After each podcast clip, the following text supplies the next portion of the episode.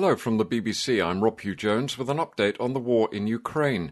Ukrainian forces say they've succeeded in ousting Russian troops from some parts of the eastern city of Severodonetsk, despite what they've described as a tenfold advantage in Russian artillery.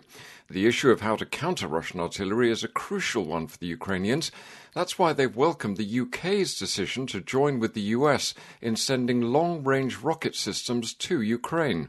The U K is saying it will even train Ukrainian troops in Britain on how to use them. The B B C's defence correspondent is Jonathan Beale. This announcement has been made in coordination with Washington.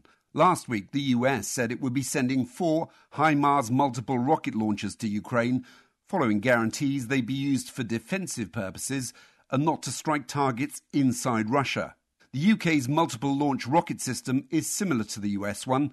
It can fire twelve surface-to-surface missiles within a minute and has a range of up to fifty miles. The B B C's Joe Inwood is watching developments on this part of the story from Ukraine's capital, Kyiv. The challenge is not just promising these systems, but delivering them, getting them into the front lines and getting people trained up in their use. That is not going to happen straight away, but when it does, people are saying they could be a real game changer. The decision to send these weapon systems to Ukraine has angered Moscow. On Sunday, President Putin warned that his forces would expand their attacks in Ukraine if Western countries sent such missile systems.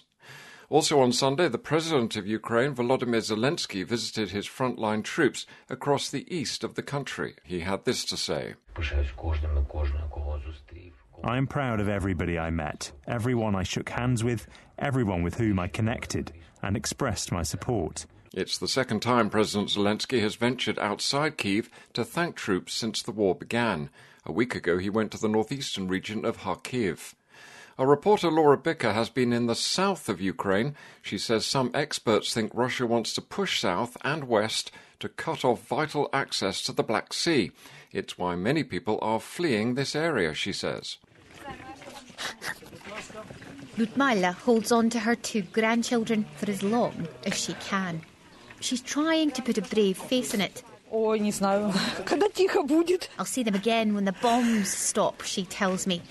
But no one knows how long that will be. They're fleeing a war of rockets and artillery. Mykolaiv is key to Russia's strategy to seize the entire southern coast. If it captures this city, it will be able to approach Odessa, eighty miles to the west, and then the Ukrainian land border up to Transnistria, the breakaway republic of Moldova. Vladimir Putin's land bridge would then be complete. In other developments, a visit to Serbia by the Russian foreign minister has been cancelled because Bulgaria, North Macedonia and Montenegro refused to let his plane travel through their airspace. Serbia, which is not in the European Union, remains friendly with Moscow and relies heavily on Russian gas imports. The invasion of Ukraine in February prompted a ban on Russian flights across the E U. Bulgaria is an E U member, and both North Macedonia and Montenegro have ambitions to join the bloc. And a link is being made between the war in Ukraine and the global response to the problem of climate change.